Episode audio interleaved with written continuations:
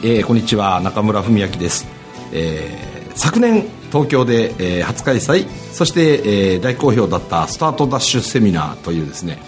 えー、自ら動く人材と題して、えー、今年は、えーまあ、好評に伴い福岡大阪東京の3カ所でこのスタートダッシュセミナーを行いたいと思っております。えー、昨年度のアンケート受講していただいた方々のアンケートを実施いたしましたところなんと5段階評価で4.72という素晴らしい評価をいただきました、えー、2日間の、えー、特化講座で講義でございます。モチベーションアップそして行動力をテーマにしております。中村文明山下義弘川端智義の3名でお送りする考え方が人を作る。え考え方が人生を作る、えそして考え方が企業を作る、え考え方が行動につながる。考え方が整えば、え自ら行動する人となる、え詳細お申し込みは黒船カンパニーホームページにて。どうぞよろしくお願いいたします。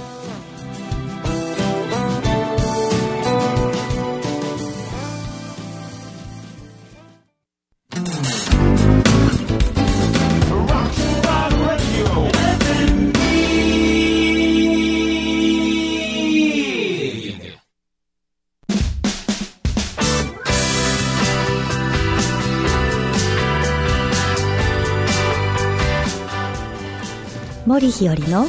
ワトセトラジオ。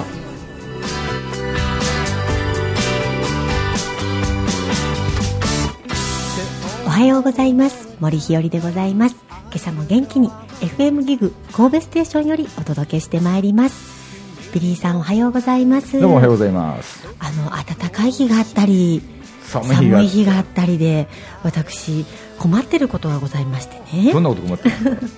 あのまあ皆様体調管理もねきっと困ってらっしゃるかと思うんですが、ね、はい、はい、今日着ていく服ですとか、うん、私はですね今あのお礼状の数が多くてですね。お礼状、はい、そうなんです。でお礼状って時効の挨拶書くんです最初にですね、はい、で時効の挨拶寒ければあの寒いですねって書きますしあの暖かければですね本当にもう4月とかの陽気ですねとか、ね、はい、書くんです、で書いた時は寒かったので、うん、あの寒いですねって書いたんですけど、投函する時にはあったかくてですね、はあこれどうしようと思って、まあ、結局そのまま投函するんですけれども、うん、なかなか困らされられていますよ。すね、はい。あの日本の風流文化の人たちにとしては、はい、この気温差はちょっと難しいですよね。そうですね、うん、特に手紙は時間差がありますので到着するまでに。そうなんですよね。着く頃のことを思いながら。うん今書くみたいな感じですよね、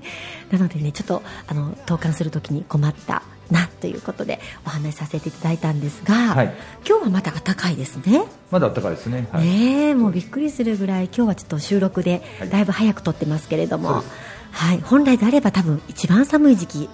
のはずですね。すね3月24日放送ですよね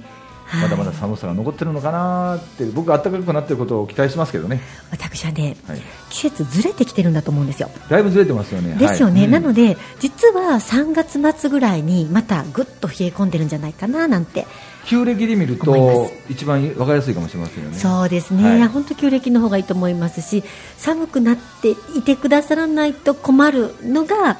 桜が早く咲いちゃったら困るんです、ね、私たちイベントしてますので吉野川のねそうなんですよ。なのでゆっくり咲いてくださいと願っております。わかりました。今週もよろしくお願いいたします、はい、よろしくお願いいたします、はい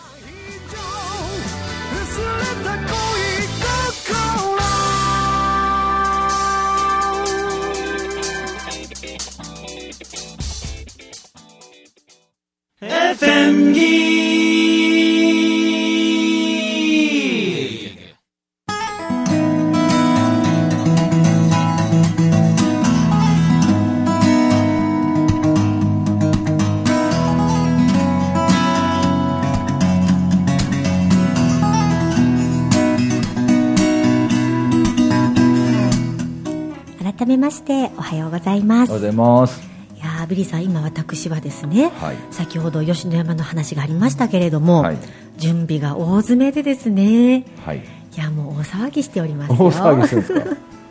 そうなんです。手元にはね、ね、チラシがありますけれども、はい、このはいぜひあのチラシの写真もですねこの3年間今年3年目なんですけれども昨年とその前の年に取りためたものをですね使ってですね作らせていただいてるんです。であのイベントの中のですね各コンテンツはほぼオリジナルで作っておりますので、はい、なかなか他には全くないイベントの内容になっております。はい、まあ、メインイベントはねあの西行さん和歌を読まれた西行さん有名な方ですけれども、うん、あの日本中に西行さんのファンの方も多くていらっしゃるんじゃないかなと思うんですね。うん、あの平安末期のあの平清盛さんの時代にですね、うん、あのご出家なさった北面の武士さんだったんですよね、うん、でその方があの出家なさって和歌を読みになると、うん、で出家なさった時のお名前は円位さんとおっしゃって、はい、はい、あの日本円の円ですね、うん、えー、丸いっていう字ですからね。窓かの円、ね、そうですね、はい、にあの暗いという字で円位さんなんですね、うん、で和歌を読む時のお名前が西行さんということでですね、あの桜にちなんだ和歌ですとかあの吉野山の和歌もたくさん読んでいらっしゃって、うん、吉野山にも3年間滞在されたというふうに伺っております。はい、その花、えー、遠意流というものをですねあのえー、京都の西行庵という場所がありまして、うん、そちらは西行さんが出家なさった時に最初にお作りになったあのお寺だというふうに伺っておりますが、はい、そのお寺跡にですね西行庵といういろりがありましてそこにお茶室もあるんですが、うん、そちらのご当主の花輪先生とおっしゃる方がですね、はい、あの円意流という流派を立ち上げられまして円意流はお茶の流派でいらっしゃるんですが、うん、あのお茶ってあのどの流派もそうだと思うんですけれども、まあ、トータル芸術といいますかトータル文化といいますか、うん、お茶を中心にもちろんお花もお池になりますし、うん、あのお香もお滝になりますから日本の文化の本当に全てが集まったようなお勉強をしなければいけないのが茶道でいらっしゃると思うんですね。であの花輪先生のその縁入りももちろんそうでいらっしゃいましてあの今回あの西行様にお献茶をしていただくんですけれども献茶式もですねお茶だけではなくてお香をあのえー、捧げるということでですね健康献茶式というのをさせていただくと、はい、であのお茶をまああの献上するお香を献上する時にやはり相手がいらっしゃった方がいいねということで吉野山にはとてもあの歴史のある西行法師のですねあのお像があるんです。木像が。で木造木で作られてますので随分もうちょっとあのなんていうんですかねあのいい傷傷んでこられてると言いますかね 250年ぐらい前のお像があの三熊神社という吉野山の上の方にある神社にあのえー、置かれているんですね。あのその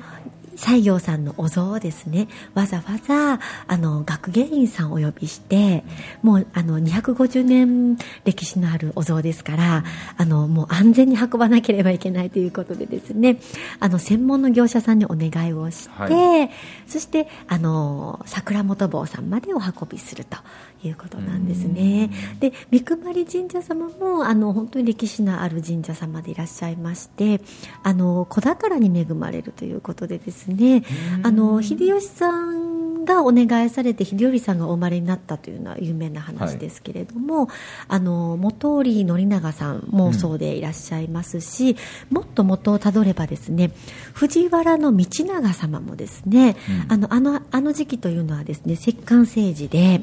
道長さんとか、まあ、藤原家の女の子たちが生まれた時に天皇陛下天皇様にあの嫁ぐということでですね、はい、あのその地位を保ってこられたと思うんですね、うん、ですからあの赤ちゃんが生まれるということはとても重要なことだったので藤原道長さんの時代にもですね、うん、あのお願いに来られているということを伺っておりますのでね、うん、その三熊神社からあの西行像を運ばせ西行様のお像を運ばせていただくと。で運ぶ先は桜本坊さんというあのお寺様なんですけれども、そちらも1300年歴史あられましてそちらはあの天武天皇様と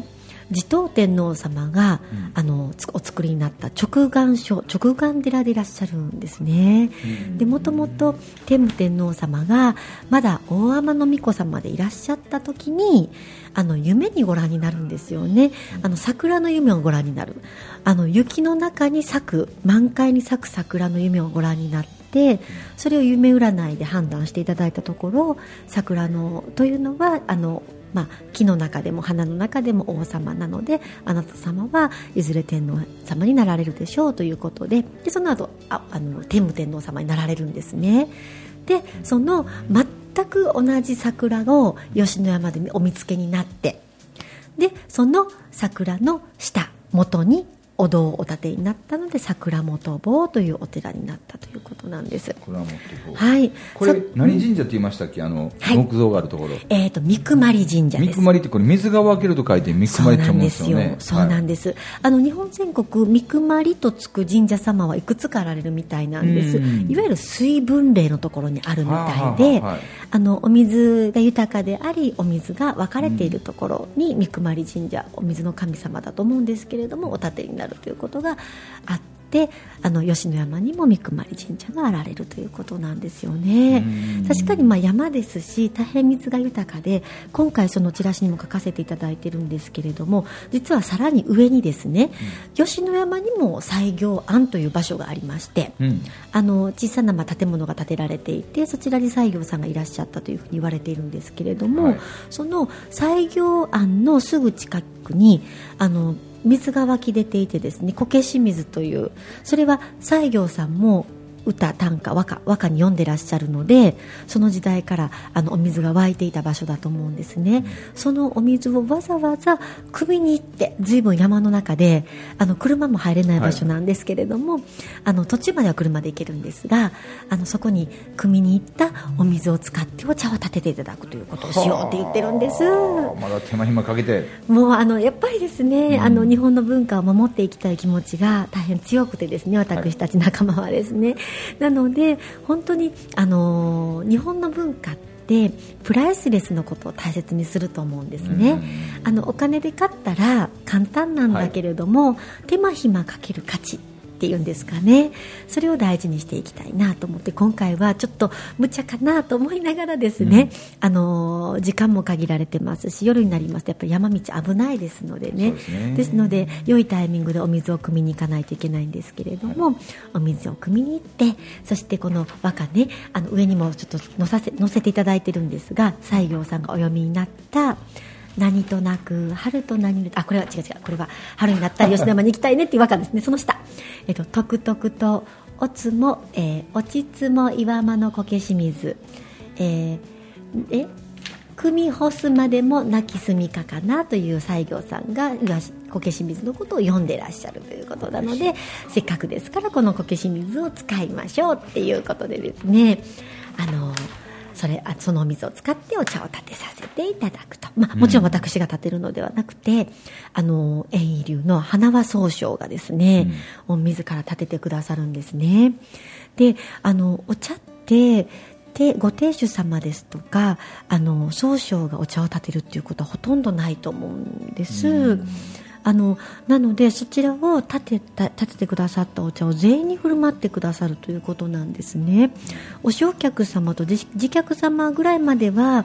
あの本当に立ててあとはあの立て出しということも結構あられると思うんですけれども全員に立てますとしかも目の前で立てますというふうにおっしゃってくださってますので、総称のお茶が飲めるということもまた価値ですしその、えー、三熊神社から運んでこられる運んでくる西行様のお像を前にですねお献茶式の儀式を見ていただくということもめったにないことかなと思いますしそしてその西行像はですねしばらく桜本坊様にあの安置させていただきますのでその間皆様がその大広間で百畳の間に置きますのでゆったり過ごしていただく特に春の吉野山はとっても混雑していますのでゆっくり過ごしていただける空間を持っていただけるかなというふうに思います。でその後に桜本坊様のですね印樹様によるごま炊きをしていただくんです。お一人はいお一人お一人お名前を呼んでその方のお願い事ですとかあの何か払いたいですとかということを読み上げてくださってあのまあえー、ごま炊きをしてくださるんですねとってもあの身を清めることができるかなと思います。で昨年ももちろんあの桜本坊様にお世話になってましたのでそちらにいらっしゃっていた行者様のお話を伺ったんですが、うん、その行者様はあの行者のまあ修行しようと思った時に、まあ、ご縁あって桜本坊様であの修行なさっていらっしゃるんですけれども、はい、あのある遠くの場所で修行をされていらっしゃった時に、うん、別の行者様からからですね、うんどこで修行なさったんですか？とお聞きになられたそうなん、はい、まあ、聞かれたそうなんですね、うん、で桜本坊で修行しましたということをお答えになると、うん、大変驚かれたっていうことをおっしゃっていらっしゃって、行者界では大変有名なお寺様でいらっしゃるようで坂本坊さん様が。なんかですねとっても厳しい修行で有名だそうなんです、でそういうところで修行なさっていらっしゃるんですねということを言われましたっておっしゃっていらっしゃったので、そちらの印樹様によるですねごま炊きですので大変あの厳しい修行なさっていらっしゃる方のごま炊きですから大変あのありがたいことかなというふうに思っております。で私どもですね昨年のそのおお茶会をさせていただいていた時期に、うん、ちょうど令和の言語が決まった時だったんですね、昨年3月の末から4月の初旬にかけてお茶会をさせていただいてたんですけれどもあの4月の1日に言語が決まったんですね、はい、で5月の1日からあの令和が始まったんです、はい、なので令和の、まあ、言語が決まったということで特別にごま炊きをしていただいたんですね、うんもう感動的なごま炊きだったんです。感動的な。はい、うん、煙の流れが、とっても神秘的で、うん、なんていうんですかね。こう上に上がります。そうすると天井に当たって左右に分かれるんですけれども、はい、そこであのなんていう羊さんの角のようにくるくるくるくるっと円を巻いてその円を巻いた煙はですね奥の縁の行者様の像の方にスーッと吸い込まれていくんです。うんもうなんかこう縁の行者様がですねなんかその煙を吸い取ったかのようにですね、はい、私たちの汚れとともに、うん、とっても感動的なごま炊き出したし、うん、それをあの普段は毎朝なさっていらっしゃるということでですね、うん、そちらをお客様に特別にしてくださるということなんです、はい、ただ4月8日のお客様だけはですね、花祭りの日でございますので、大ごまきといってですねお外でまあ、とっても失礼な表現ですけどもキャンプファイヤーのようにですね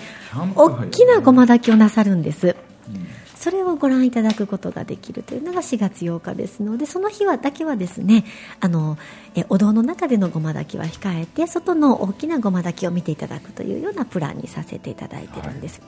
い、で4月の11日と18日は大きなあの金峰山寺様の法会がありますので、うん、その法会の中のあの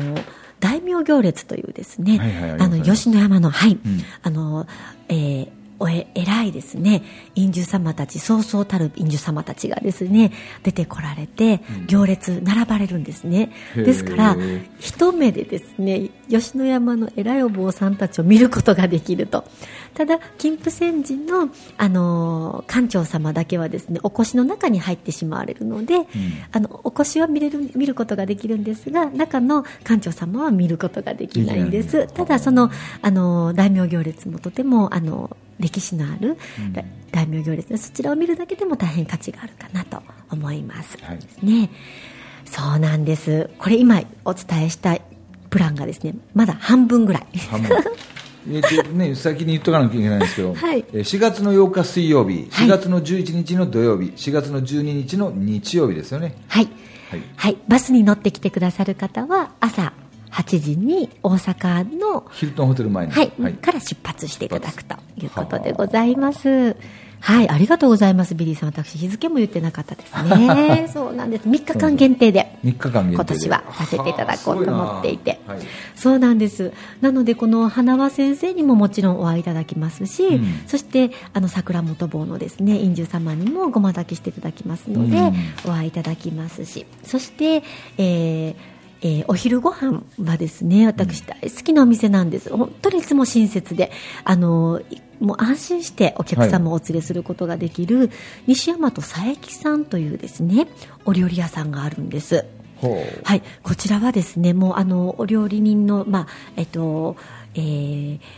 方ですね。あの佐伯様のそのご当主様っておっしゃるんですかね言うんですかね、うん、あの、えー、がですねあのお香も勉強なさっていらっしゃいますしお茶ももちろんお詳しくていらっしゃいますので、各あの流派のお茶のお茶席のお料理もお作りになるということで、はい、そしてお店にはですね能舞台もあられますので、はい、あのお能もすることができるということ、はい、そしてあのお部屋からはですね遠くに法隆寺を見ることができるという立地なんです。柿食えば、はい、金が鳴るの。に、はい、あのホール地ですか？そうなんです。よ。めちゃくちゃ環境いいじゃないですか。とっても景色が良くて先日もですね、はい、あのお声掛けいただきましてえー、っとですねあのあそこえー、っと春日大社のあるえっとえー、奈良公園のとこのなん、うん、あの野焼きがあるんですよ、はい、その野焼きを見ることができるっていうことでその日にはい、一緒にあの皆様とですね、うん、佐伯さん行かせていただいたんです。そしたらですねその日は冬ですけれども花火が上がるんですね冬なのに花火そうなんです。奈良公園の方角にですね、で花火を見ながら、うん、その野焼きも見ることができてそしてあの佐伯さんのお正月料理をいただくことができるっていうところに行って行かせていただいて、まあ、大変その文化にあの親しませていただいたんですけれども、うん、はい、その佐伯さんももちろんおもてなしは素晴らしくですけどもお味も素晴らしくて、うん、去年も一昨年もですね本当にお弁当運んでいただいたんですが大変お客様感動してくださって、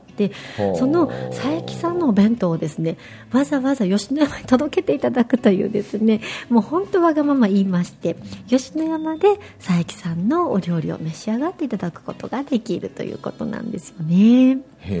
はい、であの佐伯さんはですね、うん、実はあの神戸にも支店があられまして、うん、あのそちらも私神戸のあの花火の時にお邪魔させていただいたんですけれども、はい、一軒家でいらっしゃって。一軒家なんですね、はい、はい、確か一晩一組でいらっしゃったと思います。その花火ですとかイベントの時は、うん、あのお客様何人かこうお入れになるんですけれども、何組かお入れになるんですけれどもあの普段はですねあの一晩一組だと思います。しか取らないんだ。そうなんです。あ。の佐伯さんのその奈良の方もそうなんですけれども、うん、神戸の方もあの住宅街の中にあられまして、本当に隠れ家のような場所なんです。であの奈良の佐伯さんはですね、うん、こんな住宅街にたくさんお客さんいらっしゃるのであのご近所さんとかねこう大丈夫ですかってお伺いしましたら先に佐伯さんが立ってらっしゃったんですって。でだからポツンとあった中に周りに住宅街ができていったので、うん、先にあったのが佐伯さんだったそうなんですね。珍しいタイプですね。そうなんです、はい、はい、であの神戸の佐伯さんも素晴らしくて、うん、本当に山あのちょっと上の方にありましてなのでそのお家の上側の公園のようなところは全部佐伯さんの敷地みたいであの食事終わった後、うん、デザートだけはその外で食べさせていただいて、神戸の夜景を見ながらデザートを食べることができるというようなですねお店なんです。で何に感動するかと言いますとねももちろんおもてなしお料理ときましたけれども、うん、お料理に添えられてるお花もいつも美しいんです。で,、はい、でこれだけねあのお茶席に使えるようなお花なんですけれどもお花準備するの大変ですねって伺いましたらお花もあの敷地内で植えてますっておっしゃって全部そうなんですよ、ね、敷地の下ですかね。に花園を持っていらっしゃってお料理に添えるお花も全て自家製といいますか。自家製、ね、自家製、はい、純正培養したわけです、ね、そうなんですよ、はい、なさってらっしゃるとおっしゃっていて。はい。もうすごいなと思ってもう本当に本気といいますか全て手を抜かないというですね、うん、お店でいらっしゃるんです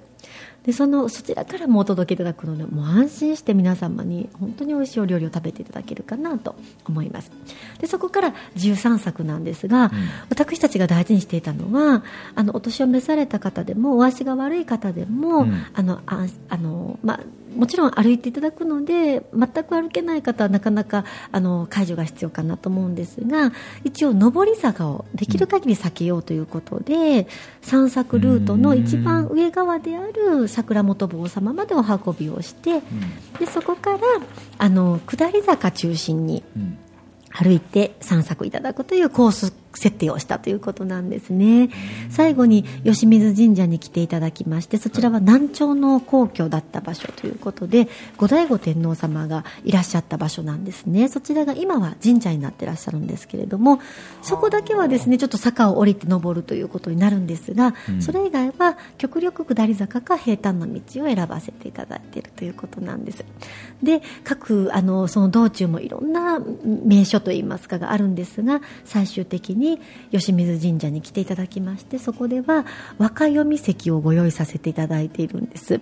一目千本といいまして山一面が桜になっている場所があるんですが、はい、それを目の前に見ていただく場所にあのお席を作らせていただきまして桜をめでながらはい、はい、あの和歌を読んでいただくと。でもちろん読みたくない方は読んでくださらなくて結構なんですが、うん、あのその時の気持ちですとか令和初めての春ですので、うん、新しい時代を迎えるにあたりですとか、まあ、根の年ですのでまたこちらも始まりの年ということで、うん、何かこう思いを読んでいただいてあの2つあの2枚2枚と言っちゃいけないんですけど短冊ですのでをあの書いていただいて1枚は吉水神社にご奉納いただくと、うん、1, 1枚は記念に持って帰っていただくというようなコース。そしてバスまで帰ってきていただいて大阪駅までお送りするということになると。至れり尽くせりそうめちゃくちゃ豪華ですよ、ね、豪華なんです。しかも、特別に出られたプランがいくつかありますので、うん、これはもう二度と、ね、はいつくもうわざわざ作らないと、うん、あの体験していただけないと。はいあのね、あるお寺様に回って巻いていただくのはいつの時代時期でもできるんですけれどもあのプランに関してはほぼあの手作りさせていただいたプランを体験いただくということになるとい。うことなんです。はあ、そうなんです今ちょっとパンフレット見させていただいてるんですけど、はい、ものすごい盛りだくさんですわ。そうなんですよ、うん、なので皆様にきっと満足いただける旅になるんじゃないかなと思います、うん、あとは桜さんがですねこの時期にちゃんと、咲いてくださればと思うんですが3年目の正直で、1年目は初日に散ったんです。初日から知ってまだ。そうなんです。早かったんです。それも吉野山の方もおっしゃってらっしゃいました。30年に1回あるかないかの出来事だっておっしゃってらっしゃってとっても早かったんです、はい、でもその分桜吹雪を見ていただくことができまして桜がたくさんある吉野山ですから目の前真っピンクになるんですよね目の前真っピンクになる光景を見ていただきたかなと思うんですが、うん、あと新緑ですね、ねはい、が1年目。で昨年は今度は遅かったんです、うん、なのでわざわざ延長したんですね私たちね。ね、そうなんです。なので今年こそ3度目の正直ですから、うん、私過去2年の経験を経てこの設定してますので おそらく大丈夫と思っております、まあまあ難しい時期は時期やけどね4月の初めの頃って。はい。なのでねぜひあのご興味ある方は来ていただけたらと思いますしあの自家用車でね来るわという方もいらっしゃるかと思うので、まあ、土日はちょっと交通制限があって山の中入れない車もあられるかもしれないんですがあのもしあの直接来るわっていう方もご連絡いただけましたらあの体験いただける部分もあるかなというふうに思います。はい。い。やさんは吉野山には来られたことあるんですか？何回かありますよ。あそうですか、はい、そうですか。余計にああと思いながら、はい。ね、小さい時っていうか子供を連れて行ってもらった時何この田舎と思いました。ええー、そうですね。ただ2回目行った時あの桜見に行ったんで、めちゃくちゃすげえないかいっていう。いやもう桜もすごいですし春の人出はすごくてですね。すごいですね、はい、もう本当にその期間だけあの東京の原宿のようになるので賑やかで原宿ね、はい、でも最近は秋も冬もちょっとお客様が増えてきてるみたいですので、まあ、よかったなと、まあね、冷え込んでしますからね、はい、そうなんですよ。でも年中通してね吉野山大切な歴史上のね大切な街ですのでたくさんの方が年間通して来ていただけるように頑張っていきたいなと思っております、はいはい、なかなかいい締めを取りましたでございますね。はい、そうですね。はい、なのでご興味がある方はぜひ連絡いただきたいと思います。うん、4月の8日、はい、11、12日の3日間、3日間、はい、開催いたします。3日間に行くともれなくひよりちゃんに会えるという。おります。生ひよりと会えますので。生日和と会えます。ぜひ皆さん行ってみてください、はい、どうぞよろしくお願いいたします。どうも今週もありがとうございました、はい、さん今週もありがとうございました、また来週もよろしくお願いいたします。お願いいたします